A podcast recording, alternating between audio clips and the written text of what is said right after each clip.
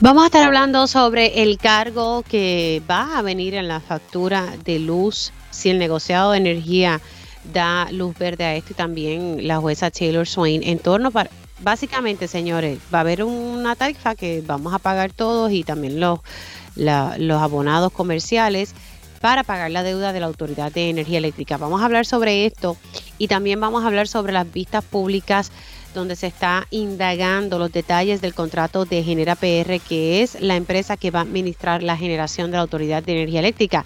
Ahí salió mucha información y lo vamos a estar dialogando ya mismito. Una joven sostiene que perdió a su abuela porque supuestamente no había ambulancias disponibles en el municipio de Yauco. Vamos a tocar ese tema. Y también eh, vamos a tener nuestro panel de periodistas hablando un poquito de todas las noticias que han pasado en la semana. Así que arrancamos esta primera hora de Dígame la verdad. Con más de 20 años de experiencia en el periodismo, periodismo ha dedicado su carrera a la búsqueda de la verdad. La verdad, la verdad.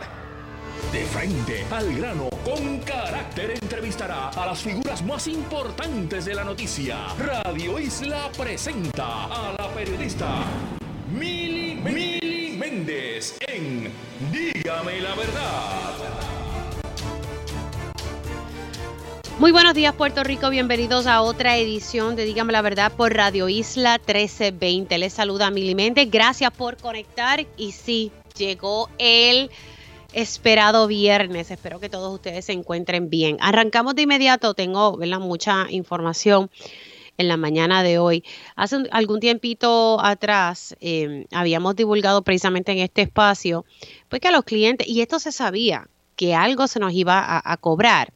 En un momento dado se había presentado como parte de las negociaciones que no llegaron a ningún lado, pero sí se llegó a presentar, pues el cargo de los 23, recuerden los 23 dólares eh, por, ahora mismo se me olvidó cuántos años, 35 años, era por una cantidad de tiempo para pagar la deuda de la Autoridad de Energía Eléctrica. Eso obviamente se cayó, no se dio. La Junta de Control Fiscal siguió negociando. La Junta presentó eh, un plan de ajuste de la deuda en diciembre, pero ahí no se detallaba cuál pudiese ser el cargo que los abonados tendrían que pagar para el pago de la deuda de la Autoridad de Energía Eléctrica.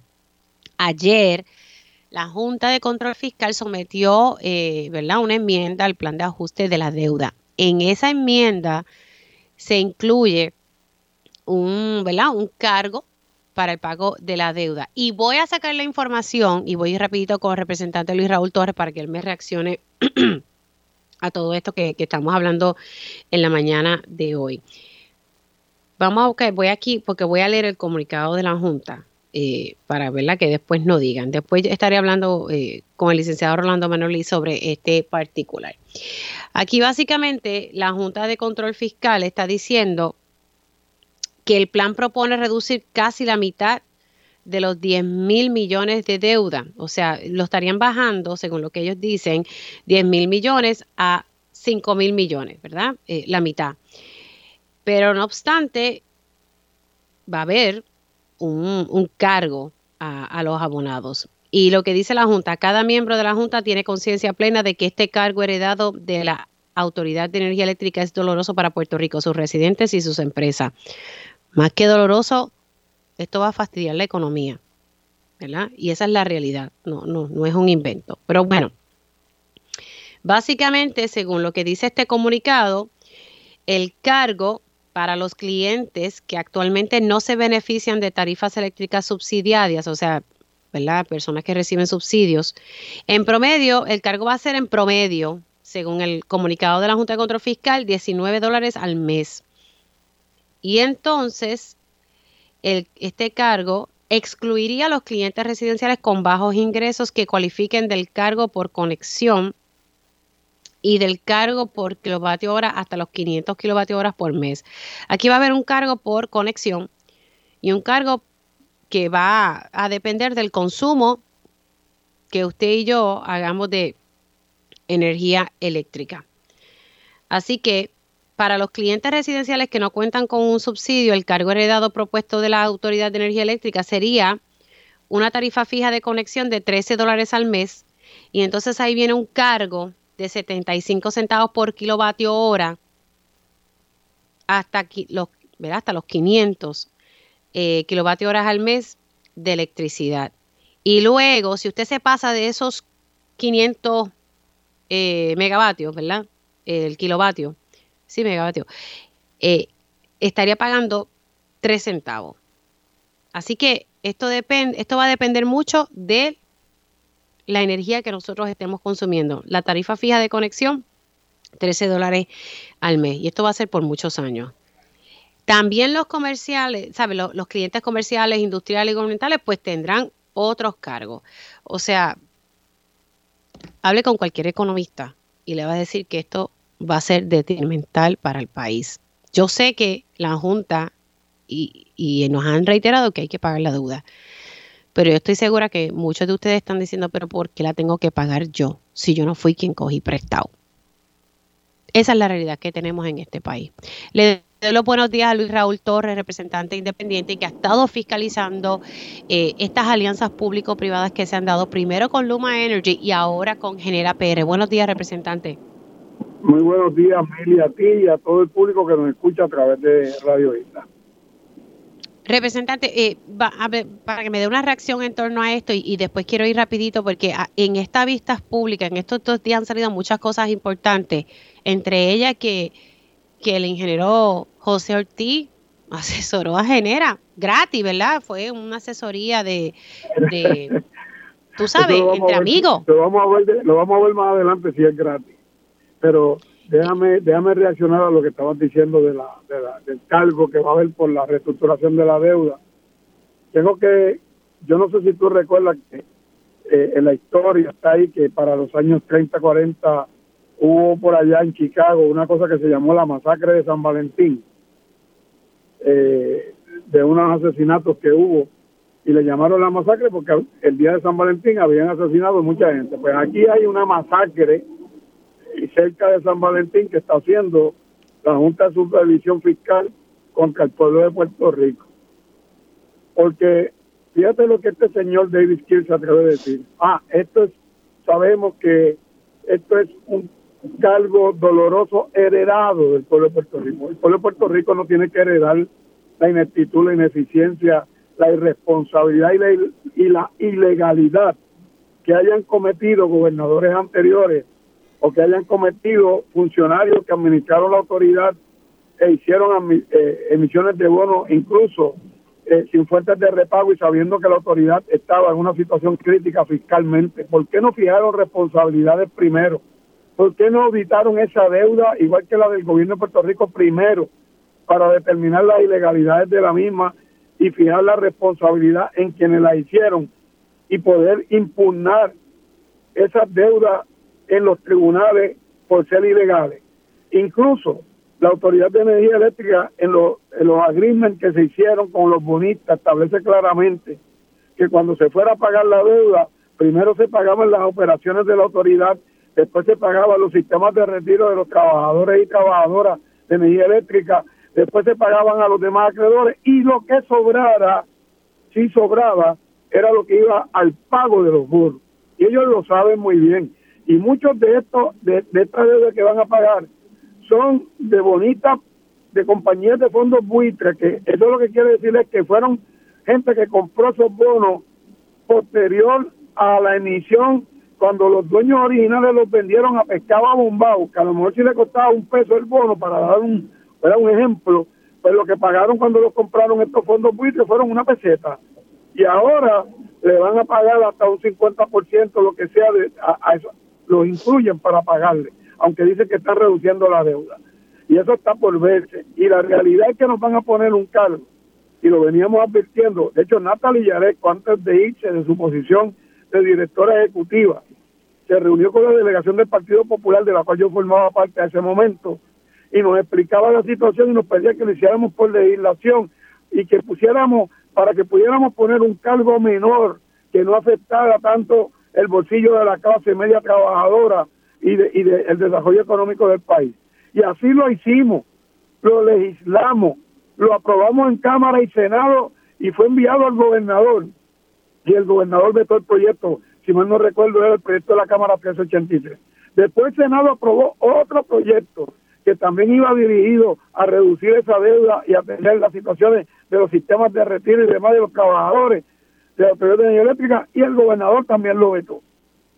Se le ha propuesto que se negociara sobre eso para evitar que esto sucediera, de que no hubiera un cargo oneroso. Fíjate que la Junta en la que le propuso esto bonita anteriormente, que le podía dar un cargo híbrido de 23 dólares en la factura, y los bonistas empezaron a pedir 26 cuando la Junta le ofreció 23. Y fíjate que ahora el cargo terminó en 19. Y va a afectar, como tú muy bien, dijiste, el desarrollo económico del país porque va a llevar a muchas medianas, pequeñas empresas por los cientos de miles de dólares que tendrán que pagar en la factura eléctrica adicional a lo que ya pagan, después de los siete aumentos que hemos recibido eh, pedidos por Luma, bueno, y, que recuerde que cada, tres, cada tres meses ¿verdad? el negociado evalúa de acuerdo al, ¿verdad? a la compra de combustible, entre otros factores que, que nosotros tenemos ¿verdad? Que, que, que, pagar al final del día. Pero vamos al detalle de las vistas. Ya mismo voy a hablar con el licenciado Rolando Manoli sobre los detalles de, ¿verdad? de, de este cargo. Eh, y, importante, ¿verdad?, destacar que aquí el negociado tiene que pasar juicio sobre esto y entonces la, la jueza Taylor Swain. Pero importante, ayer en las vistas, yo tengo que, de lo que he leído y de lo que vi, representante, hay una diferencia en actitud entre el CEO de Luma y este señor. Por lo menos este señor contesta y se ve que por lo menos es más respetuoso que el otro CEO de Luma. Bueno, antes de reaccionar sobre lo, del negociado de medida que tiene que ver con el cargo que propone la Junta de Supervisión Fiscal, ¿tú crees que el negociado le puede cambiar eso a la Junta de Supervisión Fiscal? E-, eso es pro forma. quien va, quien va a decidir bueno, será, será pro forma, pero, pero ahí estará en récord, ¿verdad? Eh, si lo avalan o no. Seguro, pero para que quede claro que eso es pro forma. La realidad es que quien va a determinar si eso que está ahí negociado se queda es la juez Taylor Swain en el Tribunal Federal de Quiebra. Partiendo de eso, lo que me acabas de preguntar, sí, lo reconocí ayer, que la actitud de esta empresa de proveernos la información que le hemos requerido eh, de documentos y de ser más respetuoso en la respuesta ante la comisión. Claro, aunque trataron de decir muchas medias verdades, porque por ejemplo nos decían que ellos tenían experiencia administrando eh, plantas de generación, y cuando le preguntamos en dónde nos dijo que en Brasil y en Jamaica. Cuando le preguntamos que cómo se llamaba la compañía de Brasil, decía que no lo recordaba. Cuando nosotros lo buscamos allí mismo en el internet y le dijimos el nombre, dijo que sí que era esa, y, y, le, dije cuánto tiempo que ustedes la administraron el sistema de generación allí, salió a reducir que eran dos años, y no solamente que eran dos años, sino que la habían vendido ya. Y hay varios problemas detrás de esa transacción que estamos investigando. Entonces después nos dijeron que tenían experiencia en Jamaica y lo que tienen en Jamaica es que construyeron también una planta, manejan el 10% de la generación en esa islita pequeña y además de eso, solamente lo que llevan es cuatro años. Y en total, la experiencia de New Fortress vendiendo gas y, construyendo plantas de, generación eléctrica por gas es de, de nueve años en total. Así que, la realidad es que ellos han sido, tienen una actitud distinta, nos contestan eh, más simpáticamente, tienen más apertura. De hecho, él llegó allí contado por mí con alrededor de siete abogados, dos que trajeron de Estados Unidos y los otros de aquí de Puerto Rico. Eh, incluso cuando yo le pregunto si ellos habían evaluado la parte de la ley que dice que no se le puede pasar más de un 50% de la generación a ninguna empresa que no sea la Autoridad de Energía Eléctrica, eh, se para el abogado y no lo voy a contestarme alegando que lo que ellos le hayan lo que ellos hayan evaluado es una relación de abogado-cliente.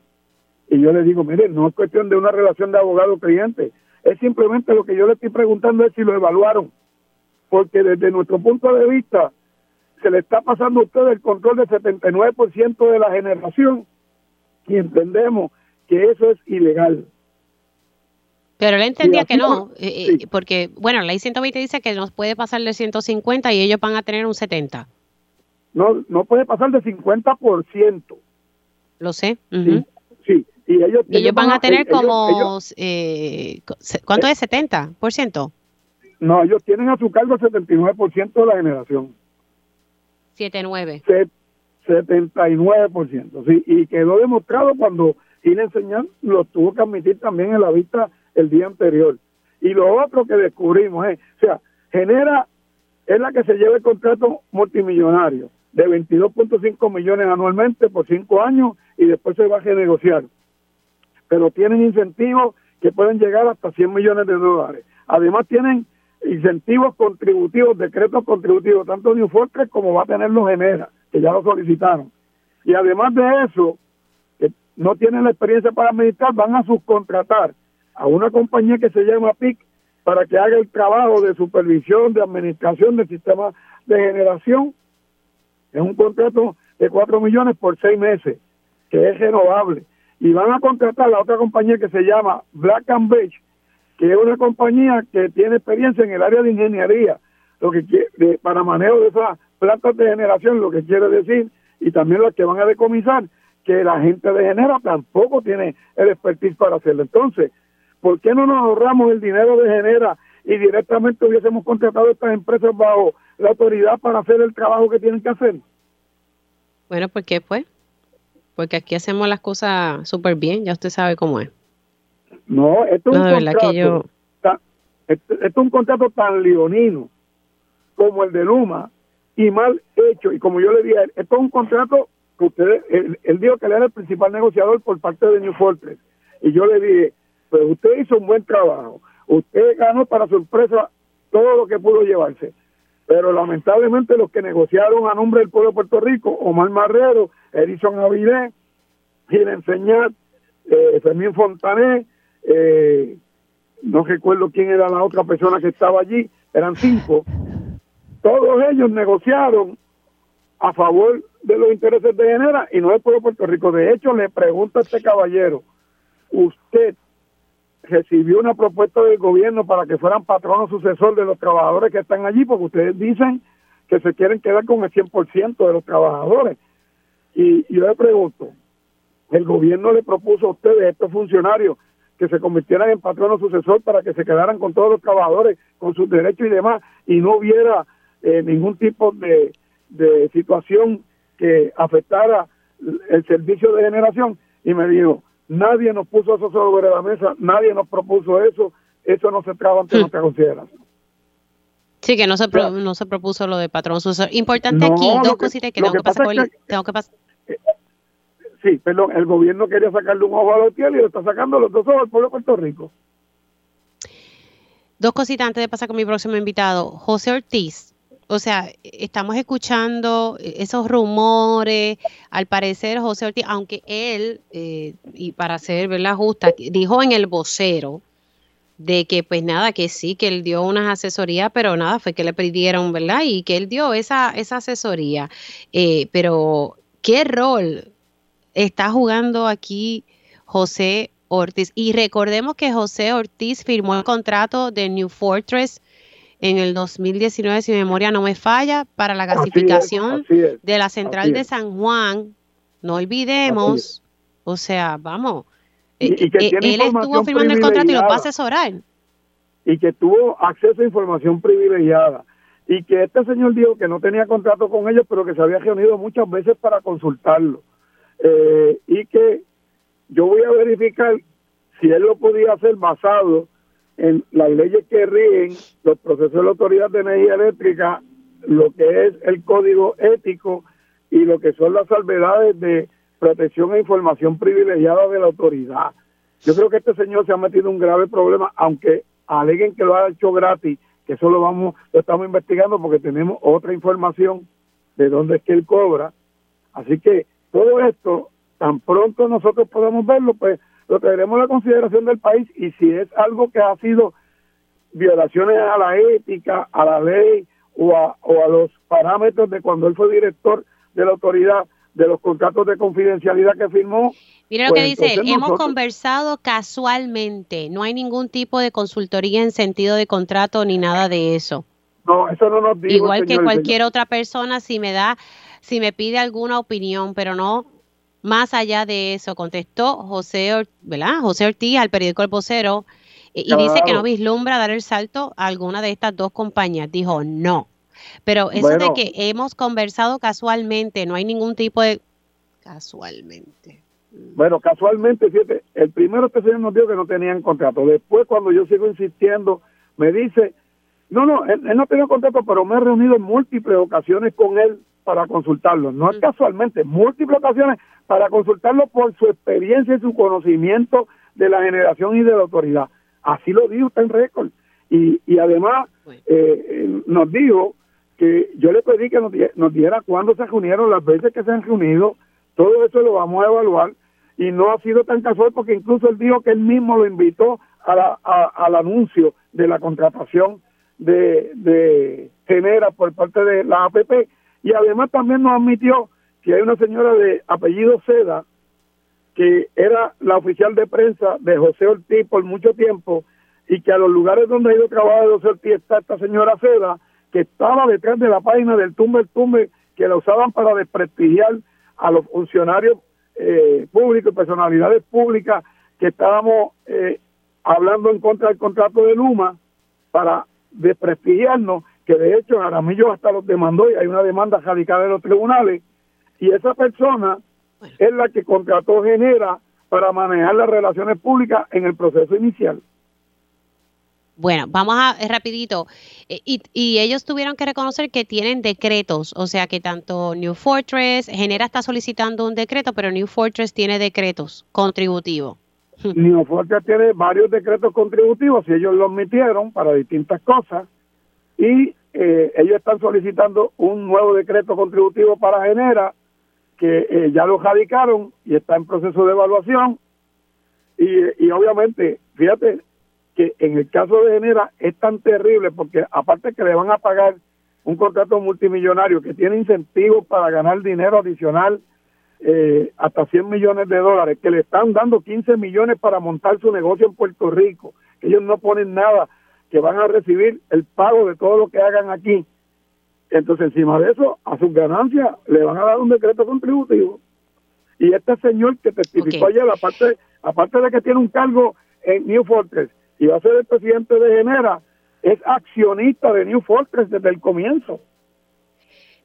Déjame, bueno, déjame pasar con mi siguiente invitado porque si no lo, voy a perder. No, pues la agenda llena, Buen fin de semana, que pasen un feliz día de San Valentín. Gracias, representante. Y seguimos hablando sobre este tema y estas vistas están publicadas en, ¿verdad? en la página de la Cámara de Representantes. Si usted no tuvo oportunidad de verla, saque un brequecito para que vea lo que está pasando. Rapidito, eh, paso con el licenciado Rolando Manuel, experto en la ley promesa, para hablar sobre esta alza en la factura de luz eh, para pagar la deuda de la Autoridad de Energía Eléctrica. Licenciado, gracias y buenos días. Muy buenos días, Mili. Siempre es un placer. Es que me voy hablando con Luis Raúl y, se ve el tiempo. ¿Qué, le parece esto que ha salido eh, y, ¿verdad? de lo que ha, salido de, la comunicación de la Junta de Control Fiscal y de la documentación que estoy segura que ya usted ha evaluado? Sí, mira, Mili, ¿te acuerdas que la Junta divulgó la información de lo que estaban negociando durante el proceso de mediación y después salieron a negar que estaban haciendo ofertas que implicaban aumentos sustanciales a la tarifa de energía eléctrica Luego radicaron el plan de ajuste de la deuda y no pusieron la información de hasta cuándo o cuánto iba a implicar el aumento para pagar a los bonistas. Pues ayer tarde, pues radicaron finalmente una versión enmendada del plan de ajuste de la deuda y del escrito de divulgación donde aparece el famoso exhibit que establece la, el aumento de la tarifa que en promedio podría implicar para los residenciales, clientes residenciales, 19 dólares, pero eso es en promedio a la luz del consumo promedio en Puerto Rico, que está alrededor de 700, 800 eh, megavatios. Esto, eh, va a ser que cualquier persona que consuma al mes, cualquier persona que consuma más va a tener una cantidad mayor, porque el, el, la tarifa volumétrica que se calcula a base de 500 megavatios o más, pues va a depender del consumo que usted tiene. Si usted tiene 1.500 megavatios de consumo mensual, pues así va a aumentar proporcionalmente el cargo que tiene que pagarle. Eh, es importante que nos estamos enfocando en los clientes residenciales, pero los comerciales y los industriales van a tener unos aumentos también significativos, que eso va a eh, aumentar obviamente el costo de operación de esos negocios y por ende podría implicar cierres de negocio y despidos de empleados, porque por ejemplo, los supermercados que tienen que tener aire acondicionado todo el tiempo, las neveras todo el tiempo, esos negocios consumen mucha energía y eh, esto va a implicar que el, el costo de la tarifa de, la energía eléctrica para esos negocios va a ser eh, realmente prohibitivo. Y esto podría afectar la economía en general y, como hemos mencionado en otras ocasiones, puede afectar también la viabilidad de poder cumplir con el plan de ajuste de la deuda del gobierno central. Es un, es un golpe durísimo a la economía de, de la clase media, ¿verdad? Particularmente porque los que tienen subsidio no van a tener que pagar, pero si usted no tiene subsidio, pues va a estar sujeto a esto, que es el, cargo fijo de 13 dólares y entonces punto 75 por kilovatio hasta los 500 kilovatios y de 500 kilovatios en adelante 3 centavos por kilovatio hora. En promedio en Puerto Rico se consume de 700 a 800, así que está como por 19 o 20 dólares adicionales mensuales, pero el que consuma más va a tener que pagar más. Sí, el, promedio en Puerto Rico no es de 500, es más o menos 700, 800 kilovatios. Correcto, correcto. Y eso pues es, lo que da base a lo que la Junta dice en su comunicado de prensa de que va a ser un cargo promedio de 19, pero el que consuma más de los 500 o, va a tener que pagar a 3 centavos por kilovatio hora y el que se vaya por encima de los 800 va a pagar mucho más de 19. Eso va a obligar a la gente a reducir el consumo, Mili, o a mudarse a la energía renovable, lo cual va a bajar los ingresos también de la autoridad. Sí, claro, porque si la gente se desconecta del sistema. Ahora, importante, aquí va a haber un cargo eh, contra aquellas personas que deciden salirse del sistema. Sí, porque si mantienes la conexión y la mayoría de los sistemas se mantienen conectados, porque la autoridad sirve como respaldo, ¿verdad? Cuando no hay sol o cuando hay algún problema, pues eh, el cargo de conexión aplica, que es el de 13, dólares, si eres residencial. Eh, recuerda que hay cargos de conexión mucho más altos para los comerciales industriales. Aplica siempre que estés conectado a la red de la Autoridad de Energía Eléctrica. Y también aplica cuando consumes porque hay veces que tú le vendes energía a la autoridad, pero hay veces que tú consumes energía de autoridad y ahí estarías también sujeto. Así que eh, siempre va a aplicarle esos cargos a los que tengan energía eléctrica y estén todavía conectados como respaldo al sistema de la autoridad. Ay, señor, de verdad que... Y yo sé que hay personas que dicen, bueno, Mimi, si no se hubiese bajado la deuda vamos a pagar más, eh, pero la realidad es que nosotros no tomamos estas deudas y a la verdad que es bien fuerte. Eh, y, esto es, lo que va para la deuda. Sí, esto es lo que va para la deuda. Imagínese, imagínese todo lo que va, ¿verdad? Lo que vamos a tener que pagar por, por compra de combustible y, otras cosas que están dentro de la factura, licenciado. Y súmale genera, y súmale Luma, el combustible, Así que la factura se va a poner de seguro por encima de los treinta y pico centavos por kilovatio hora, lo cual, lo cual va a ser realmente insostenible. Pero hay un, hay un elemento importante que no quiero que se pierda, ¿verdad? Porque no tenemos mucho tiempo. El gobernador ha vetado dos proyectos de ley que están relacionados con la reestructuración de la deuda y que hubieran obligado a la Junta a hacer un plan diferente. El 1383 y el 1429 y hay otro pendiente de ver si se puede ir por encima del veto. Y, yo creo que aquí el gobernador está diciendo que es injusto que los consumidores, consumidores paguen, pero él tiene la solución en las manos.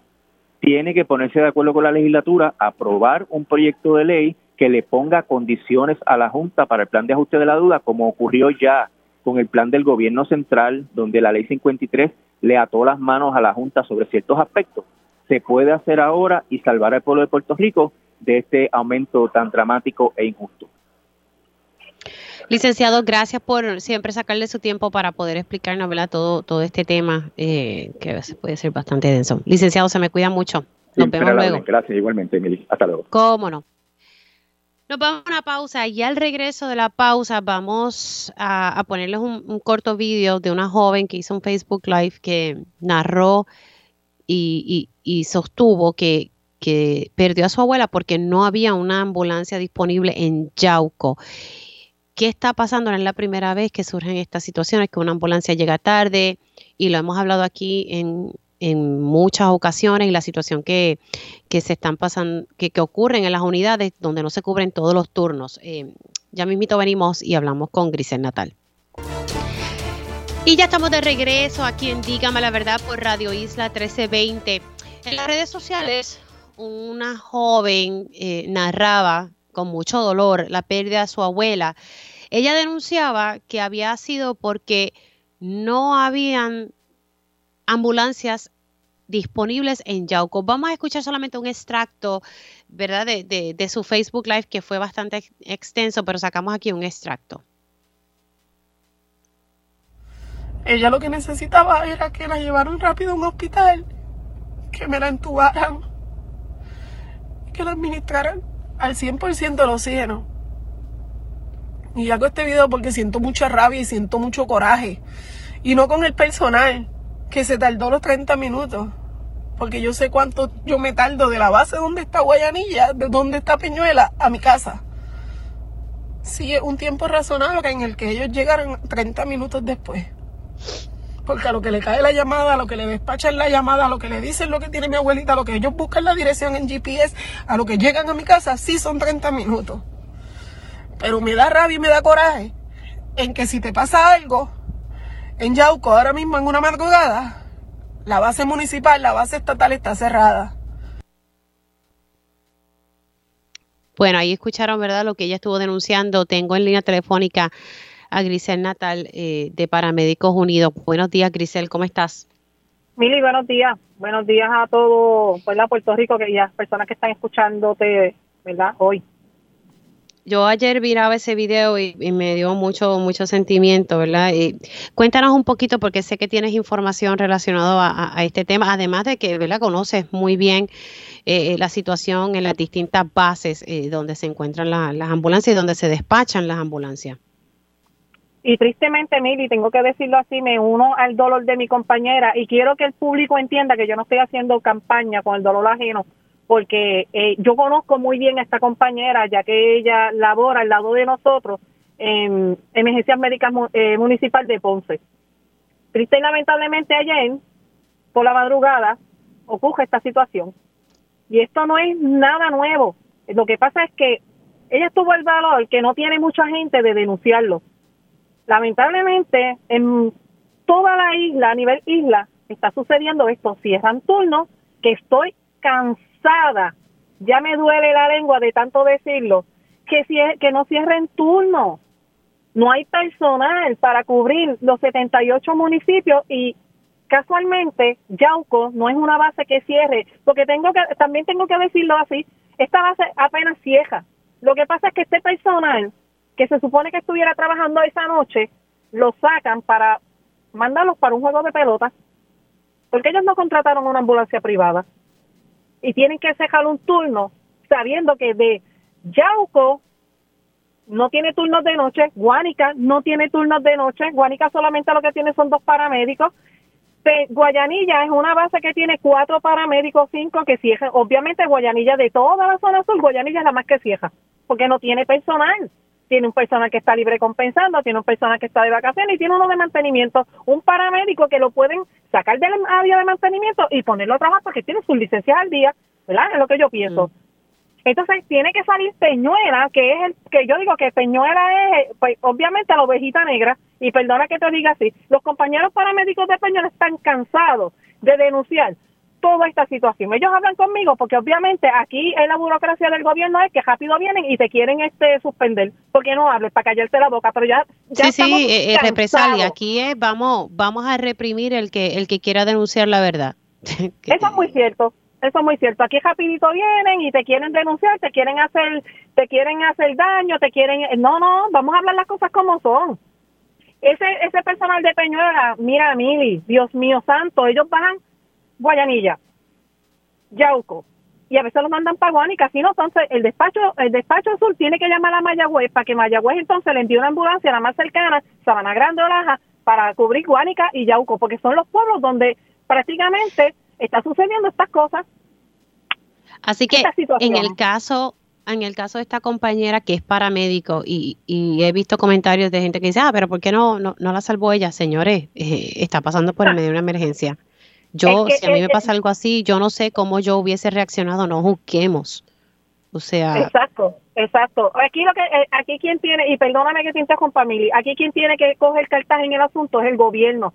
Estos representantes que uno está cansado de ir a visitar, decirle la situación que está pasando y estos senadores, si, eh, mire, senadores, mire, gobierno de Puerto Rico, esta gente que está sentadita ahí en el Capitolio, hagan vistas públicas, investiguen qué es lo que está pasando, qué está pasando con los acuerdos colaborativos de emergencias médicas con las unidades privadas. Mira, Mili, yo trabajo en una compañía de ambulancia que se llama Villalba Medical. Mi, mi jefe, el dueño de la compañía, puso turnos de noche y tuvo que cejarlo. ¿Tú sabes por qué? Porque no le daban incidentes, porque pasa, el, el costo efectivo no lo es. Entonces, los fines de semana, domingo, especialmente domingo y los días y los días de los turnos de noche no hay ambulancia y la que está disponible le está haciendo un traslado en una sola emergencia en un hospital. Eso es lo que está pasando aquí. Entonces yo digo, ¿dónde está la auditoría de los acuerdos colaborativos? ¿Dónde está el gobierno? Si nosotros nos metieron, metieron emergencias médicas, lo politizaron, porque eso fue lo que hicieron, los metieron debajo de un departamento de sombrilla para vernos bonitos y que tratarnos y salir a que de bonitos. ¿Por qué ellos no hacen unas vistas? Porque es muy bonito que tratarnos y vernos bonitos en la prensa y decir, sí, estoy trabajando, porque ese es el lema, de, lamentablemente, de Javier Rodríguez. Estamos trabajando, que ponga la acción en la palabra. Eso es lo que está pasando aquí. Nosotros los paramédicos estamos cansados de decir lo mismo. No se deben de cejar turno, pero no hay personal. Eso es lo que está pasando. Eh, Ahora, eh, en efecto, ya, ya, me tengo que ir porque ya tengo la pausa. Eh, en efecto, ¿entiendes que, que, que, que, la abuela de tu compañera sí murió porque no llegó la ambulancia a tiempo? Ella misma lo dijo, no lo digo yo, lo dijo ella. La ambulancia se tardó y no fue porque mi compañero este, no quisieran llegar rápido, porque mis compañeros tampoco pueden exceder el límite de obesidad. No lo digo yo, lo dijo mi compañera llorando con dolor en el alma, porque qué pasa por esta situación, sabe el dolor que uno siente. Claro, mucha gente dice, montalo un vehículo privado y llévatelo. No, pero porque la, primero está la parte humana y después entonces está el paramédico. Por más que ella hubiese querido hacer, hubiese llegado muerta al hospital. Eso es todo. Bueno. Grisel, gracias eh, por conectar con, nosotros aquí en Digamos la Verdad. Seguimos hablando de, este tema. Gracias. Grisel Natal de Paramédicos Unidos, al regreso vamos a estar hablando sobre una madre que está pidiendo ver a su hija y luego vamos a entrar en un análisis sobre cómo el sistema le ha fallado a la menor. Regresamos en breve. Y ya estamos de regreso aquí en Dígame la Verdad por Radio Isla 1320. Les saluda Mili Méndez.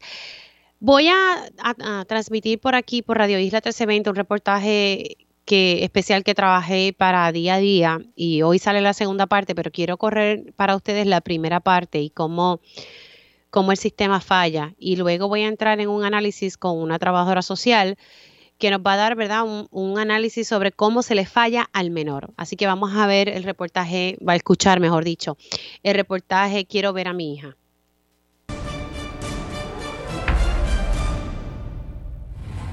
Yo lo único que quiero es ver a mi hija un año y cinco meses sin ver a su hija. Ha sido devastador. Eh, yo me he dejado llevar por el sistema y por mi abogada, que confío plenamente en ella. Eh, y yo no, o sea, yo no soy una asesina. Yo no yo no, o sea, yo no soy una adicta, em, no soy una usuaria de, droga, eh, soy una profesional. Y aunque fuese una asesina, una usuaria de drogas, una prostituta, tengo derecho de ver a mi hija. El tiempo pasa y nada sucede. Charlotte siente que el sistema le ha fallado.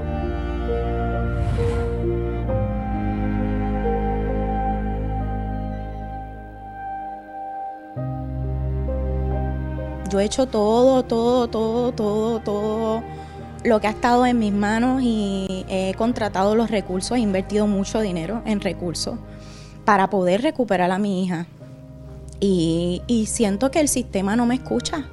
Charlotte es sobreviviente de violencia doméstica. Su hija fue removida porque la menor, hoy de 11 años, sentía preocupación al presenciar las peleas de su mamá con su expareja. Y pues la nena se lo dijo a su papá y su papá responsablemente eh, recurrió al sistema para proteger a la nena. Ha pasado mucho tiempo, eh, ya yo no estoy con esa persona. Eh, yo he buscado ayuda, yo me he fortalecido, tengo mi psicólogo personal y, y he seguido empoderándome para poder recuperar a mi hija. Y el sistema no, no, ha visto eso, o sea, no, no, ha tomado eso en consideración en que ya, en que ya la nena no, no corre ningún peligro conmigo. Su hijo menor regresó a sus brazos 30 días luego de ser removido junto a su hermana.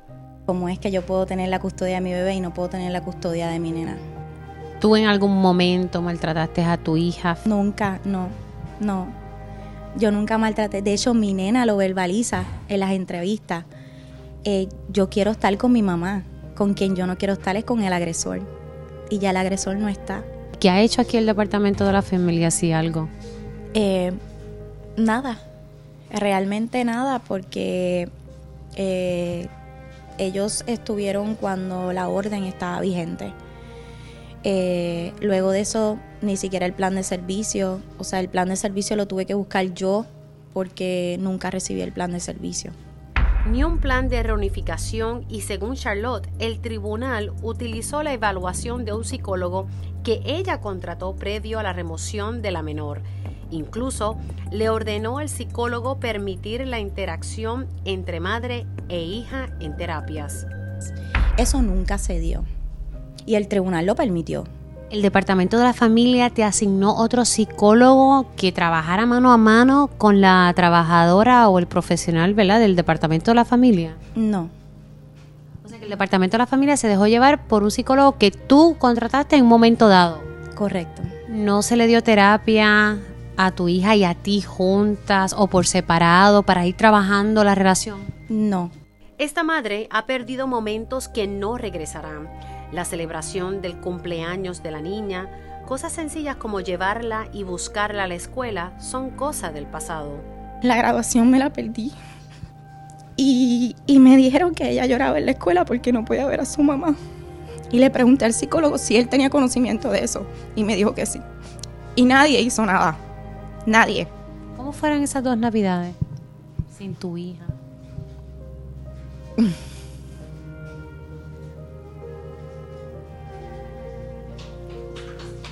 Fatal.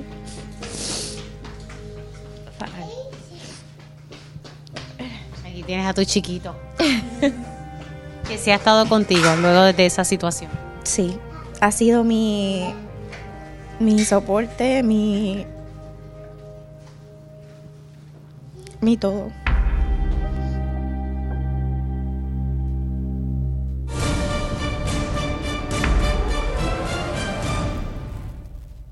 Mañana va a salir la, mírame a mañana, hoy, hoy sale la segunda parte de, este reportaje, pero quiero analizar con la trabajadora social Joanny Santiago, quien tiene más de 20 años trabajando eh, con la población infanto-juvenil y, conoce mucho sobre estos temas. Ella ayer me narraba y, me trajo un punto eh, muy válido. A veces pensamos, ¿verdad? Decimos, el, sistema le ha fallado a esta mamá pero el sistema le ha fallado a la menor. Buenos días, Joanny Santiago, gracias por estar aquí con nosotros. Muy buenos días, Mili, gracias por la oportunidad. Quisiera poder traer el análisis que realizaste ayer, pero a la audiencia de Radio Isla 1320, cómo el sistema le ha fallado a esta niña, a la menor. Mili, ayer compartíamos, ¿verdad?, cómo desde el gobierno comenzó esta falla y no señalando desde la parte más baja, que pudieran ser los profesionales del trabajo social o quizás desde el mismo tribunal, sino como desde el Estado, hablando verdad del gobernador, de los senadores, de los representantes que tienen el poder para poder otorgar y asignar fondos para que estén los servicios disponibles, le ha fallado no solamente a Charlotte y a su hija, y Charlotte, ¿verdad? Que no lo mencioné ayer, es el reflejo de lo que viven muchas familias en nuestro país y es indignante. ¿Verdad? Cuando ante una situación de violencia doméstica que se tiene que dar con una mirada muy distinta a otras tipologías de maltrato, ¿verdad? Por el ciclo que incluye, por ese proceso en el cual se encuentra la mujer donde quizás no se ve víctima o lo ve como parte de una dinámica de relación de pareja. Y entonces, eh, ante esa situación, ¿verdad? Hay que manejar los casos con una mayor sensibilidad y empatía. compartíamos ayer cómo los derechos de esta niña han sido violentados.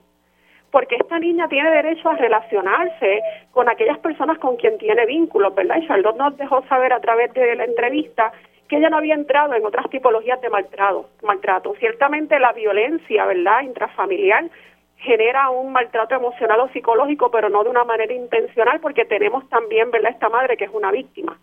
Entonces, desde esa perspectiva, la misma ley 54 también establece que cuando llegan casos de violencia, ¿verdad?, eh, de género, a un tribunal debe asignarse a un estudio, ¿verdad?, por un profesional del trabajo social ese caso.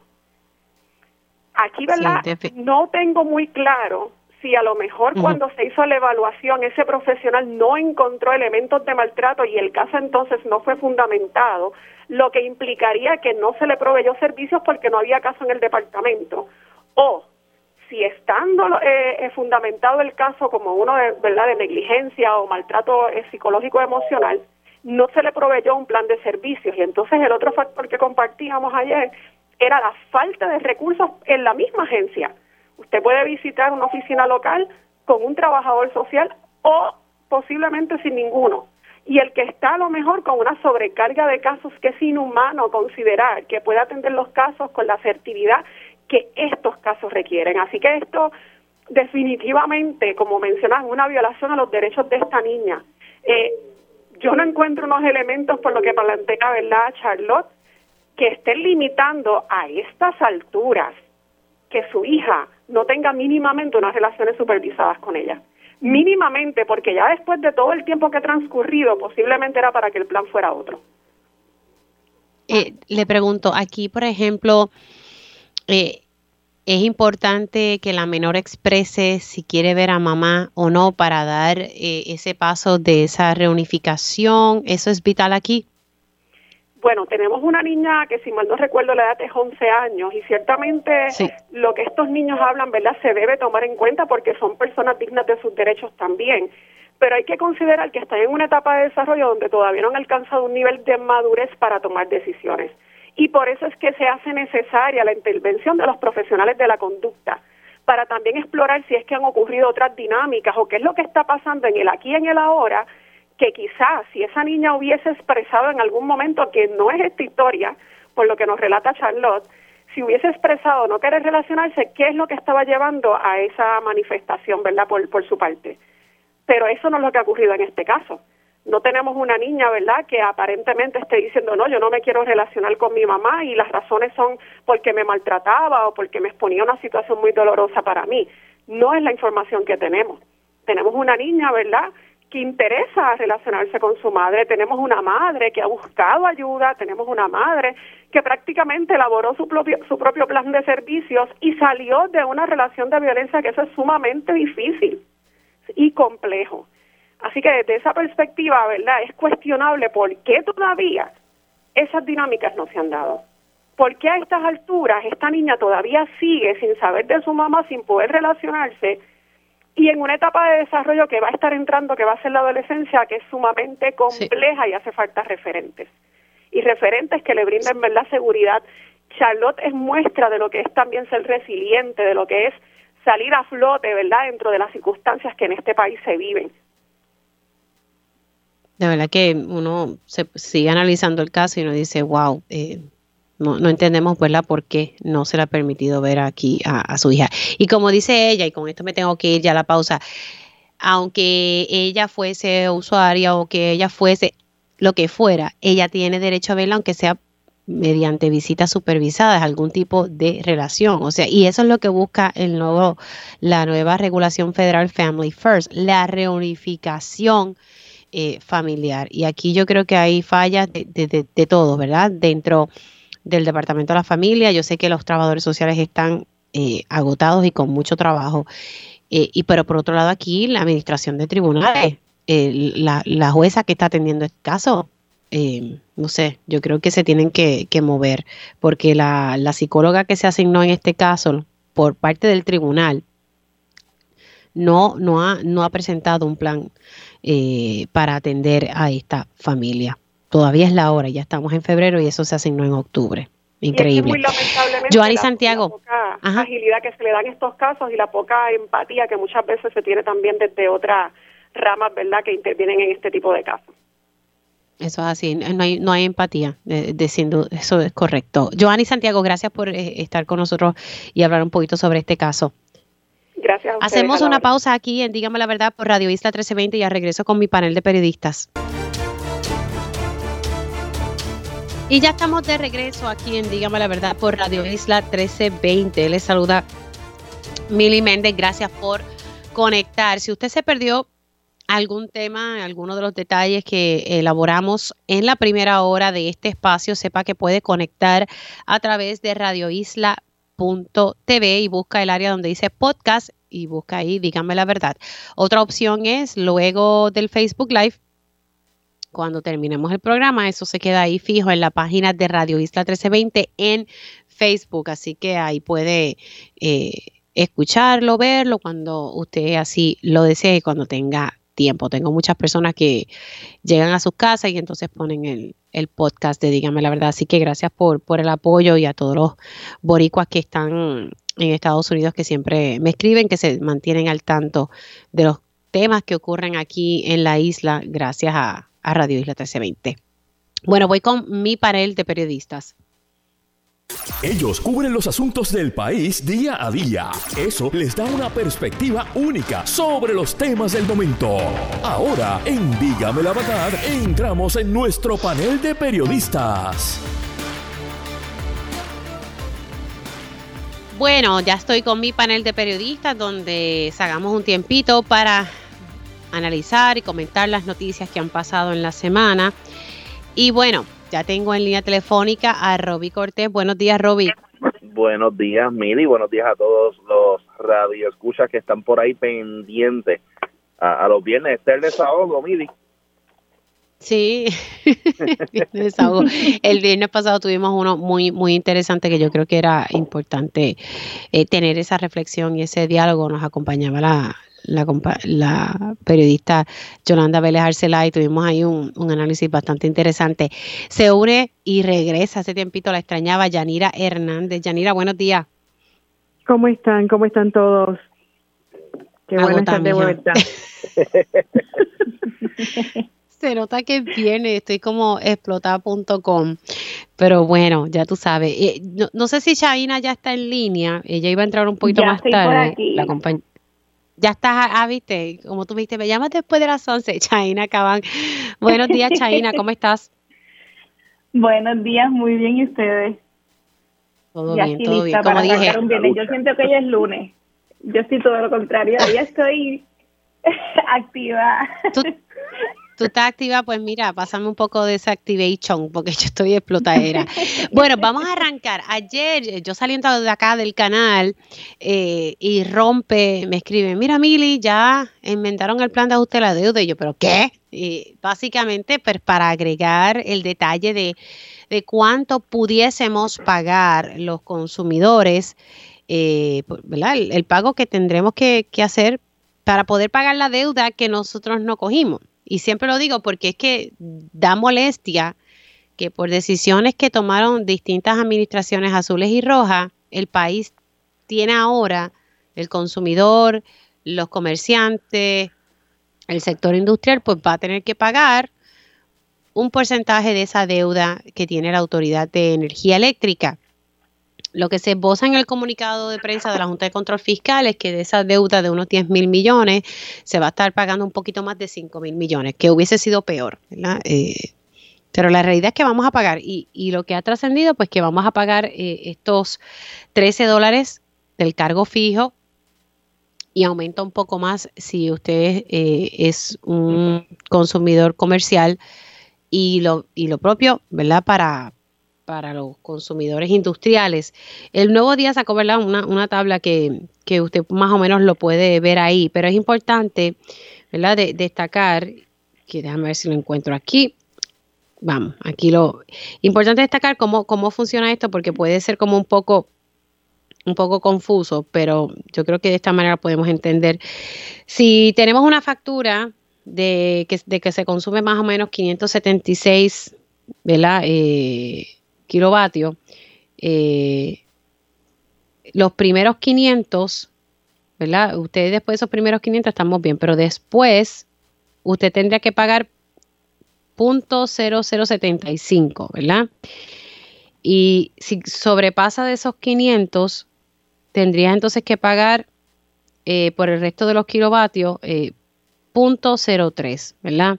Así que el cargo fijo son 13 dólares y entonces ahí le asumas los 375 si te, si te pasa, ¿verdad? De, los 500.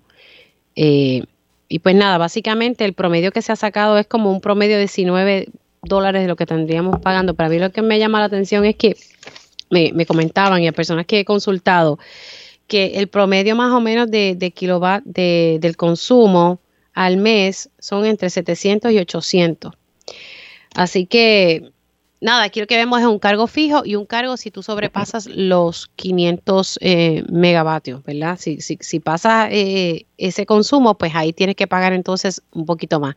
Las personas que reciben subsidios, y digo personas y también corporaciones, porque aquí también está eh, iglesias que reciben subsidios pues ahí la cosa cambia. Los que reciben subsidios pues no tendrían que, pagar esto según lo que, lo que ha trascendido. Nada, esto e, era la, crónica, ¿verdad? De, un aumento anunciado. Comienza contigo, Robbie, voy con Yanira, luego con China. Eh, y, y, lo más que molesta es lo que tú dijiste al principio. Todo esto, todo esto que tenemos que pagar es por decisiones políticas de administraciones en distintos años eh, simplemente para bajar artificialmente una tarifa de luz para ganar elecciones. Eh, y la estamos pagando ahora y la vamos a seguir pagando según este plan por los próximos 35 años, que ese, ese es el colmo de los colmos. Eh, bueno, cuando llegó esta, esta noticia hay, hay unos elementos que, que no se discutieron y que no están necesariamente en las portadas y que y qué bueno que tuviste la oportunidad en la pasada hora de, de darle espacio para discutir ese problema. Y es el hecho de, de, que no solamente es este aumento en, en, la tarifa residencial, en los negocios, incluso hay, hay hasta aumentos de hasta 1.800 dólares en, en distintas tarifas de, de comerciales. Eh, y es algo como que insostenible literalmente, o sea, estamos hablando de que no solamente va a ser insostenible el poder mantenerse uno en la casa literalmente prendiendo prendiendo el switch cada vez que necesitemos algo, apagando el switch para no gastar luz, sino que eh, literalmente pues para la cuestión de economía, cuando en esta semana el gobernador está vanagloriando el hecho de que aquí la economía está en su momento más bollante, yo no sé en cuántas décadas, etcétera, eh, y entonces este golpe de aprobarse sería algo mortal para muchísimos negocios porque no van a poder entonces eh, mantener mantener este flujo de, de, o sea el pagar el pagar la luz o mantener empleados ahí va a haber uno, unas situaciones bien bien fuertes. Y nada nuevamente eh, seguimos pagando los platos rotos de decisiones que no nos tocan a nosotros.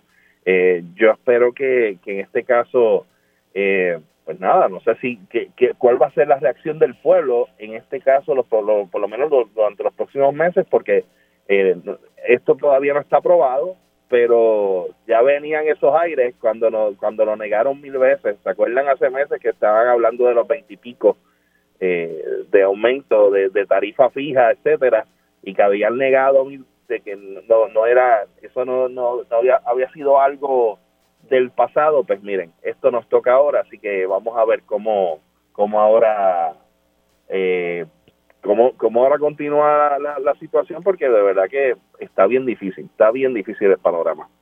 A mí me preocupa mucho, eh, bueno, por lo menos eh, aquí lo que, por, por, lo que uno está entendiendo, es que los que reciben subsidios no, no van, ¿verdad? No, no estarían pagando y las personas, por ejemplo, que, que están en residenciales, en vivienda pública, eh, que tienen una tarifa fija, aquí claramente se dice que, que no van a pagar. Eso sí, si excede este consumo de sobre los 500, pues sí estarían eh, pagando, ¿verdad? Eh, 1.5.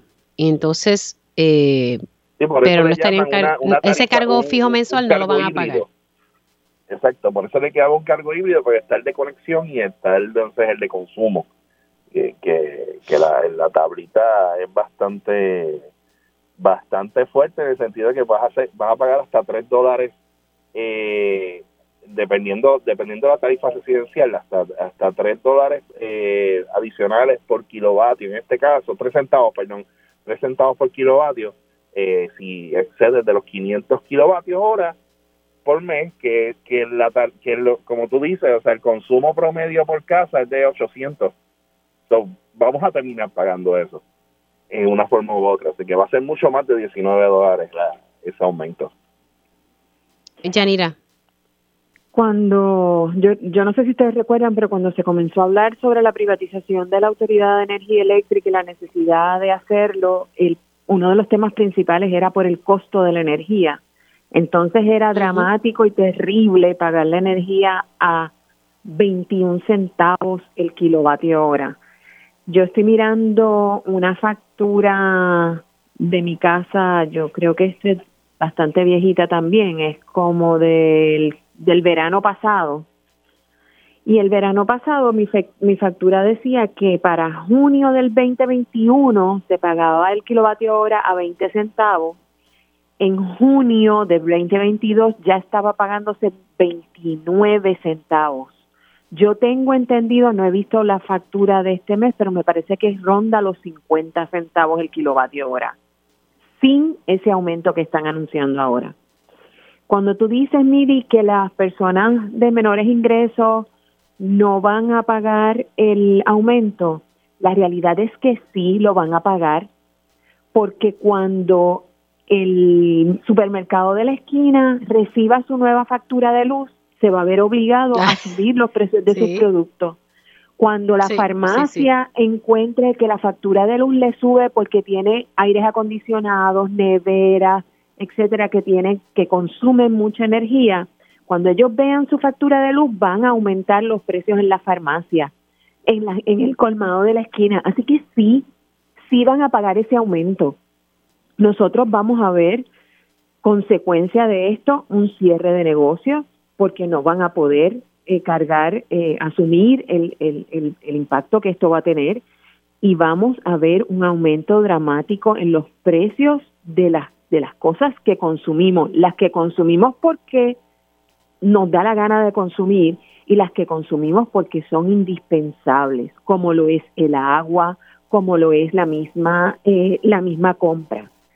Eh, así que yo no sé qué está pensando la Junta de Control Fiscal, no sé qué está pensando la juez, no sé qué está pensando el gobierno, porque esto les va a rebotar en la cara dentro de un año cuando esto esté en su pleno impacto. Esto es terrible, es una noticia horrenda para el país.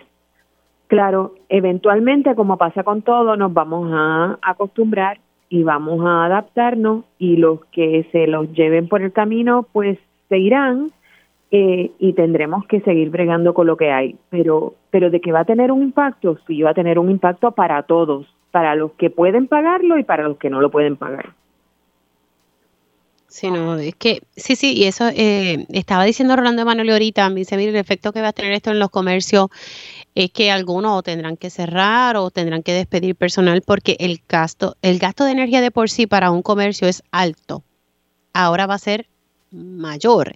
Y los industriales siempre se han quejado en todas sus convenciones y en las actividades siempre dicen lo mismo, que el reto mayor aquí es el gasto de energía. Paso con, con China.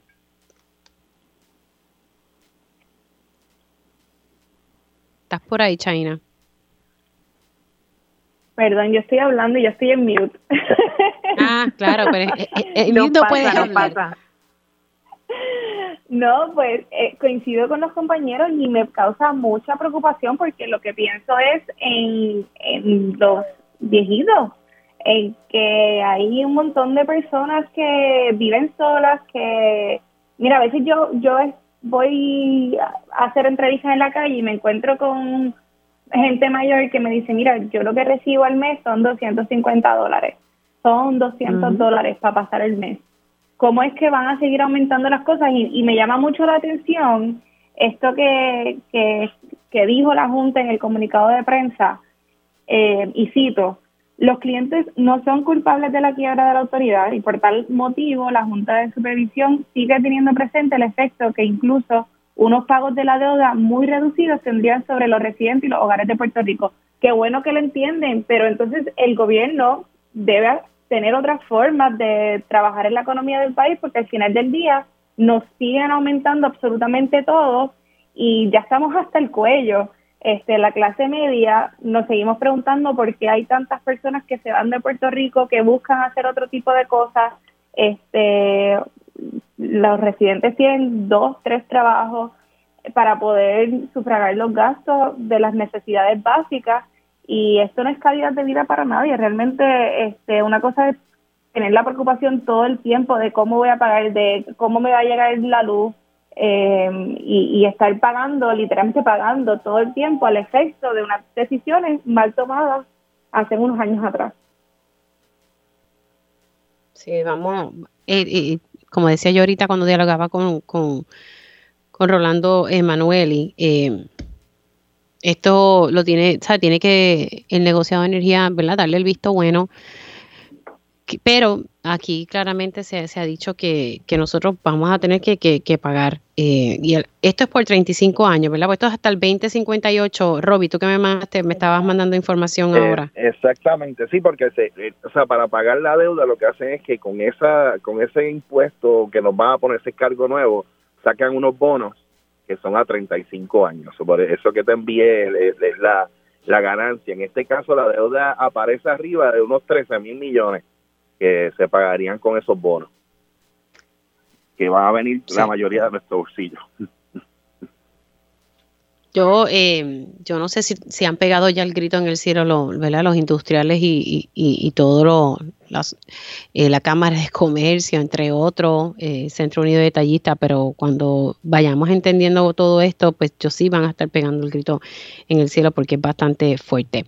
en estos minutos que tengo, Chaina, quiero que me puedas hablar un poco. Yo toqué el tema de las falteras de Bayamón con los líderes comunitarios, pero tú hiciste un reportaje en profundidad y pudiste indagar un poco sobre la cuestión de la permisología y que no tenía permisos de la EPA.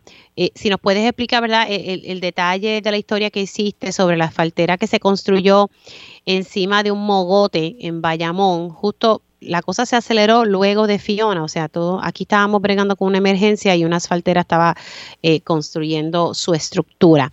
Háblanos un poquito para que entonces tanto Roby como Yanira puedan eh, reaccionar.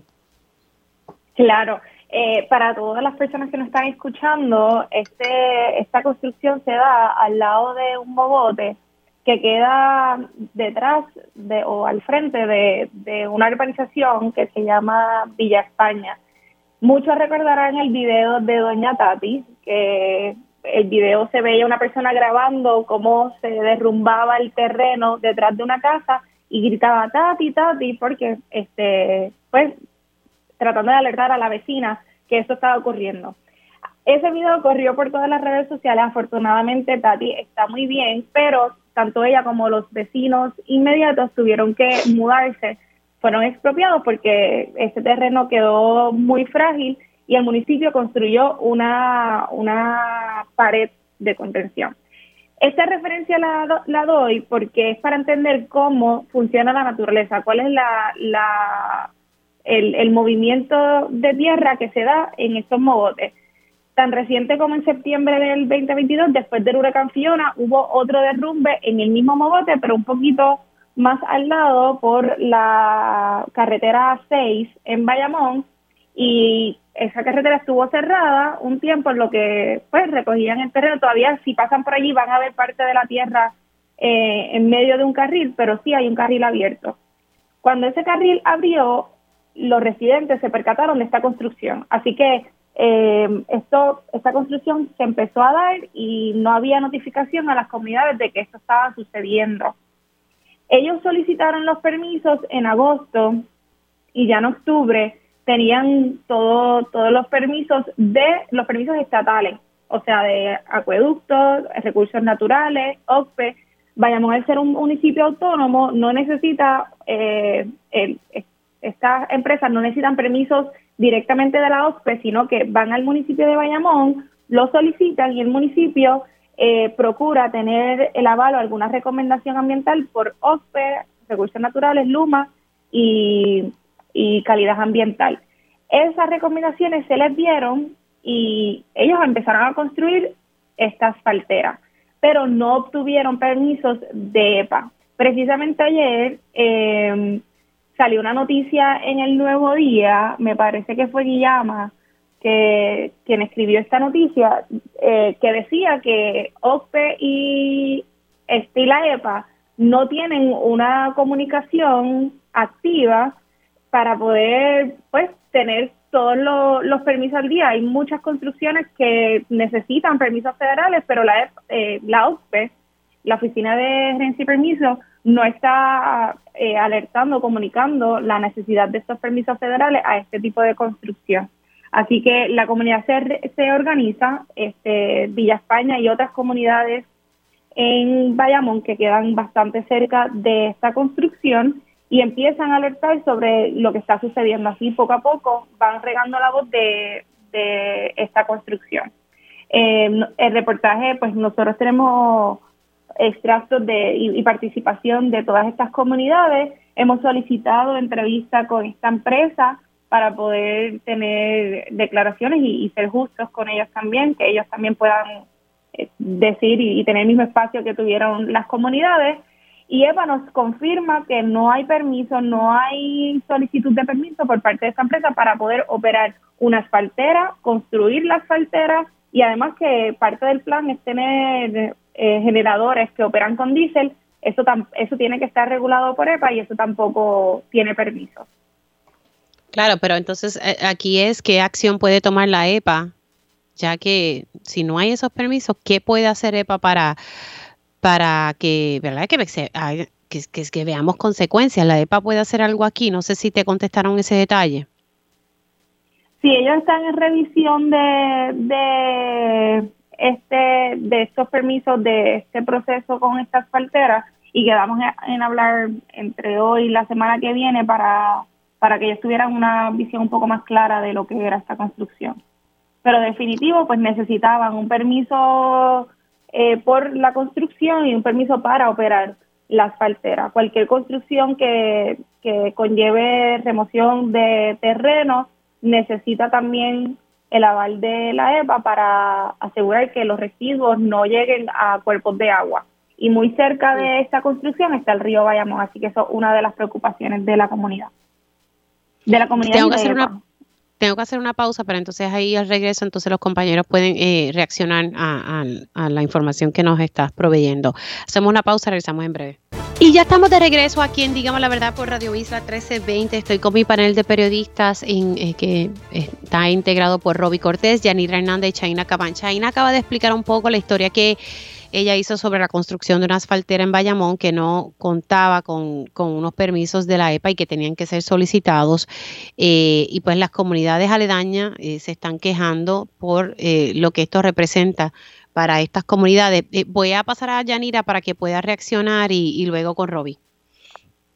Mm, nosotros hemos hablado de temas similares varias veces en este programa y es que la realidad de nuestro país es que cada día más eh, las eh, los reglamentos que aplican y las leyes que aplican a la a la a la realización de obras en Puerto Rico eh, son cada vez más beneficiosas para la empresa o el proponente y menos beneficiosas para el, para el ciudadano que se ve afectado por tales obras. Cada día que enmiendan o proponen un nuevo eh, reglamento para establecer las normas que van a regir las nuevas construcciones en este país, eh, en realidad lo que estamos haciendo es acabando de, de, maltratar el, el, medio ambiente que tenemos eh, y, y provocando situaciones gravísimas, porque el problema con estos permisos, más allá de que sigan o no las normas, es que, como decía eh, la compañera hace un minuto, es que la naturaleza tiene su propio camino y lo asume sin pedirle permiso a nadie usted siguió los reglamentos, pero los reglamentos estaban errados porque no seguían o, no o no contemplaban los movimientos de tierras naturales, pues mire, va tarde o temprano ese mogote se va a caer, tarde o temprano las construcciones que habían a su alrededor se van a ver afectadas, las familias que vivían alrededor se van a ver afectadas. Eh, eso es lo que no vemos. Cuando tomamos estas decisiones, lo que estamos haciendo es comprometiendo eh, la seguridad de las familias que viven alrededor y de los mismos negocios que establecen allí sus sus eh, sus operaciones porque eso es lo mismo que va a pasar con toda esa gente que está pidiendo permiso y está construyendo al lado de las costas. Cuando esa marejada llegue, pues se llevará el negocio que construyó allí. Así que yo creo que es momento de que las políticas públicas comiencen a tomar en consideración la realidad de la naturaleza, que estamos viviendo unos cambios dramáticos en cuestión de años. Eh, si no lo hacemos, pues vamos a ver afectadas familias y negocios que no siguieron, que se construyeron sin seguir las, eh, la, normativa adecuada para, para atender la situación eh, medioambiental. Voy contigo, Roby. Bueno, eh, viendo aquí la historia de, de China, eh, veo que la, la, la, oficina de gerencia de permisos, pues obviamente no toma en cuenta lo que se supone que tome en cuenta. En este caso, eh, o sea, las recomendaciones en este caso de, de elementos para, para bregar con, con algo como un mogote, que en este caso es lo, el, el, elemento que, que, está en controversia. Eh, yo lo que veo es en este caso una dejadez nuevamente que lo, hemos visto en varios sitios en los pasados años ya eh, el más reciente y, lo, y lo pongo como ejemplo lo puse hace unas semanas también en Aguadilla eh, o sea no solamente lo, lo, que estamos viendo en la costa sino también dentro de en, el área de Aguadilla hubo, hace cerca de dos años se tumbó un mogote completo donde hay una, unas cuevas y donde se para hacer un centro comercial eh, cuando hay otros terrenos que tú que ya han sido impactados que tú puedes utilizar para, para esos fines. Y al igual estamos viendo en otros municipios donde donde la misma ciudadanía se está dando cuenta de, de, construcciones que tú dices pero esto no es normal. O sea el hecho de que de momento tú veas una vegetación o veas un lugar con, con una montaña eh, frondosa de momento ves que ya no existe eh, o sea, y, y, ante todas estas situaciones de cambio de, del cambio climático, eh, es más importante que nunca eh, nosotros eh, luchar por mantener nuestros recursos naturales. O sea, y, y estamos viendo entonces una agencia que otorga permisos a diestra y siniestra en ese aspecto y que a la hora de reaccionar para echar para atrás ciertos asuntos, pues espera la reacción de la gente.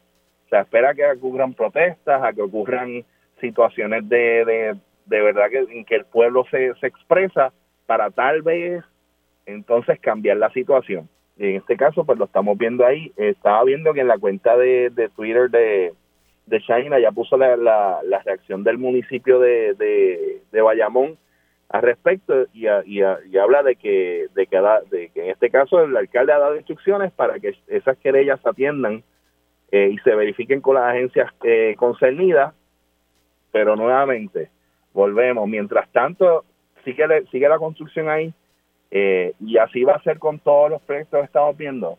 O sea, yo creo que tiene, yo creo que en este caso la, la, las agencias de gobierno tienen que ponerse para su número en este, en este aspecto, más aún eh, con algo tan importante como los recursos naturales de Puerto Rico. De verdad, hay que defenderlo, hay que defenderlo porque eh, o sea, estamos viendo que, que por dinero se está destruyendo todo.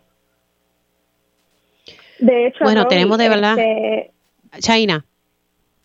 Sí, eh, y quiero aclarar, donde se está construyendo la, la asfaltera, esa, esa parte del terreno está clasificada desde el 2012 a un 72% como industrial pesado y un 26% como zona boscosa.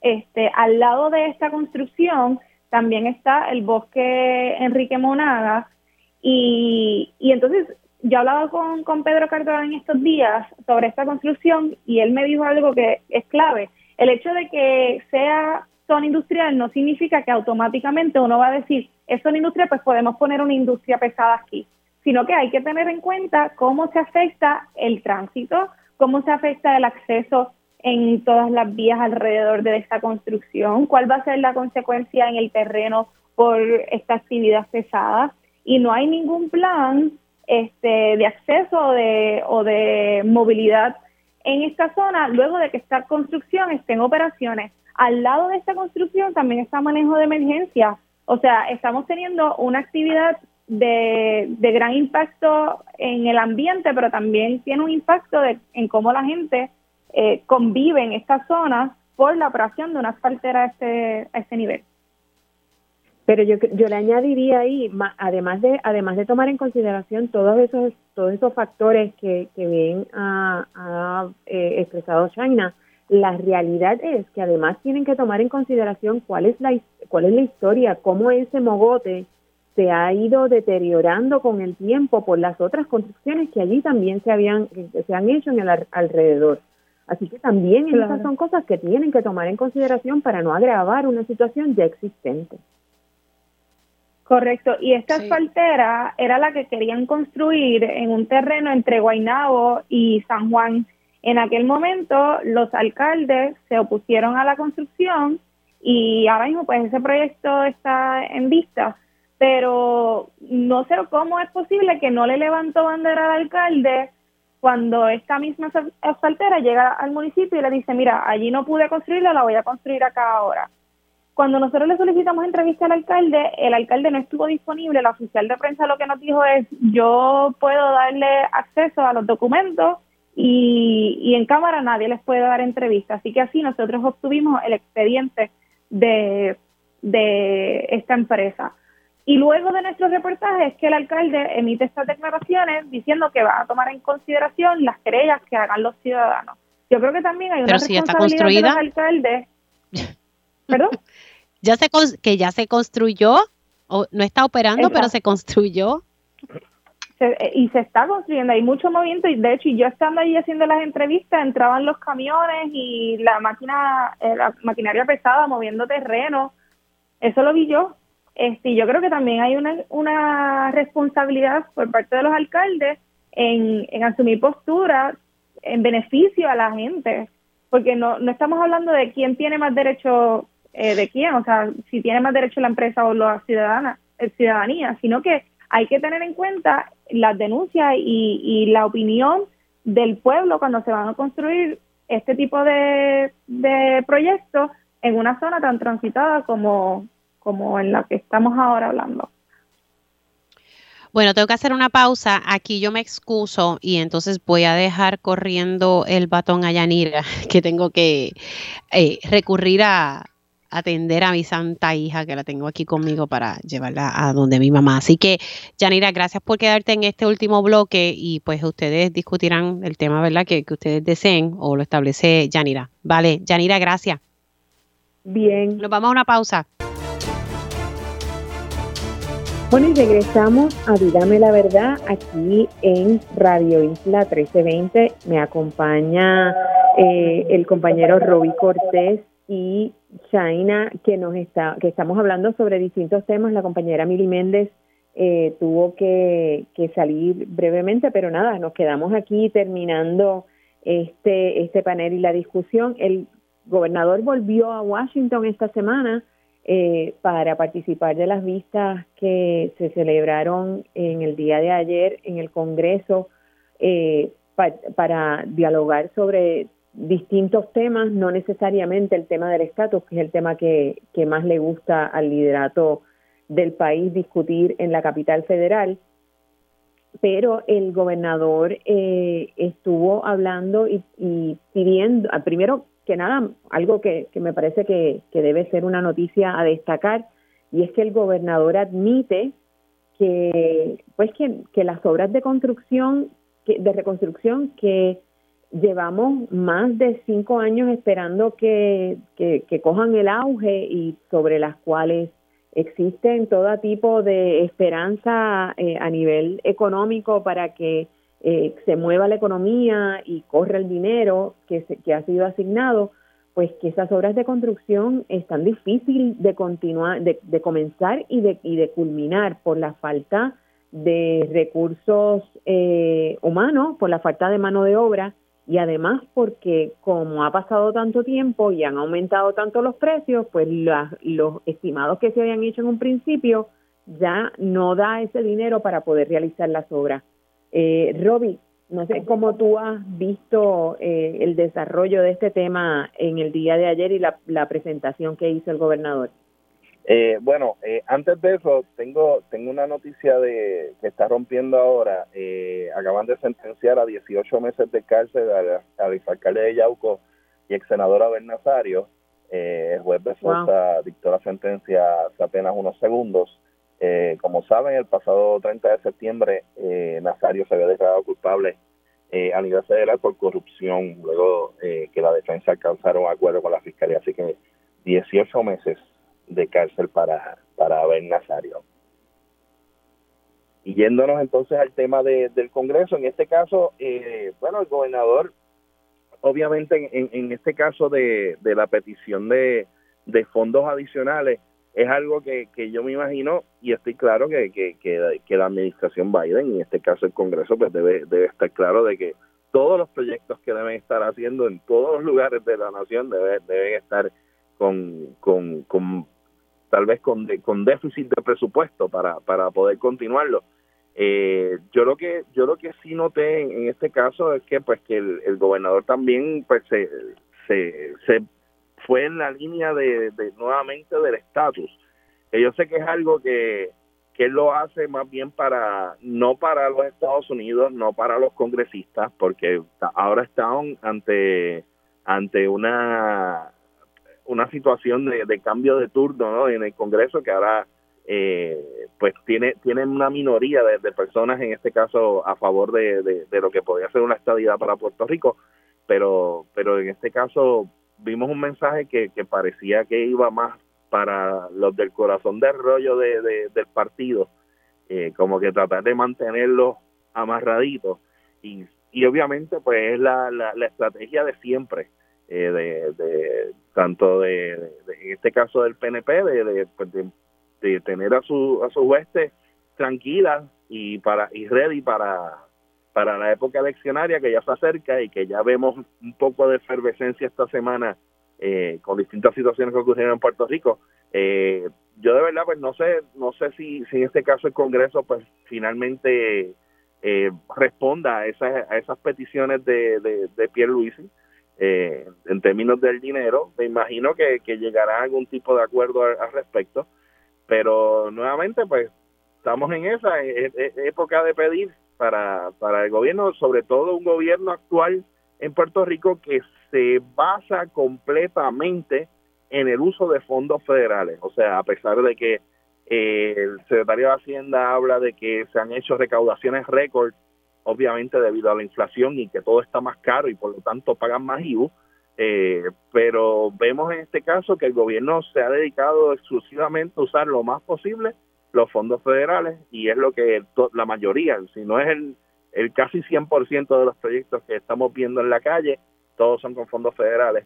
Eh, así que veremos si en este caso pues el Congreso reacciona y, y le otorga tal vez ese pequeño salvavidas si no, ¿qué va a hacer entonces Pierluisi? Veremos si entonces no vaya a ser que de momento cancele proyectos o, cosas similares. Eso es eso es lo que lo que iba a plantear. Si, puede salirle el tiro por la culata, porque apostar tanto a los fondos federales y que después no sea posible eh, utilizarlos porque no hay mano de obra o porque eh, los precios de los proyectos se han eh, se han disparado por la, por la inflación, eh, pues puedes crear una falsa expectativa que luego pues afecte eh, tus posibilidades de salir de electo. Shaina Caban, por favor.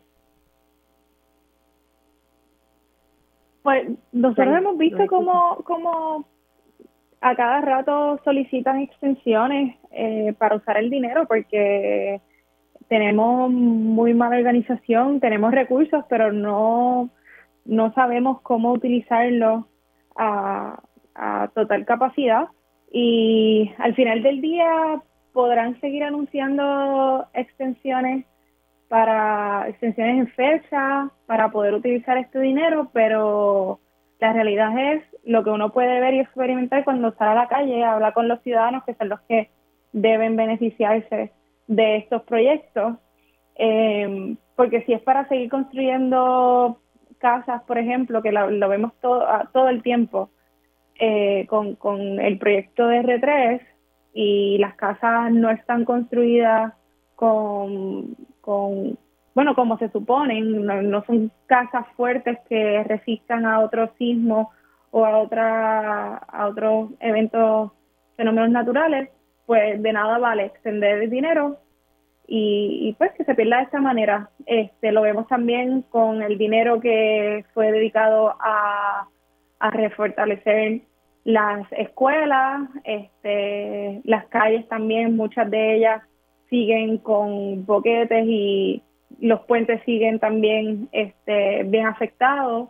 Así que podremos escuchar solicitudes y aprobaciones, pero al final del día es tener los proyectos realizados, bien realizados, con evidencia de que están construidos de la mejor forma y resistentes a cualquier cosa que siga ocurriendo acá en Puerto Rico.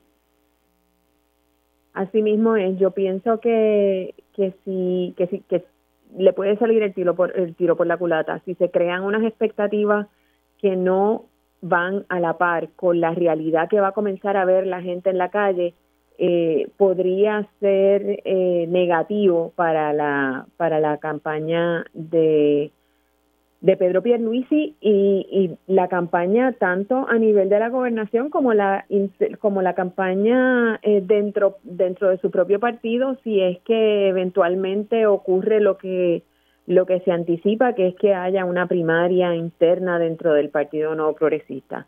Muchísimas gracias a los compañeros por haber estado eh, con nosotros en esta en este panel de periodistas, a los compañeros en el estudio, gracias por y a los que nos escuchan Gracias por escucharnos y será hasta una próxima ocasión.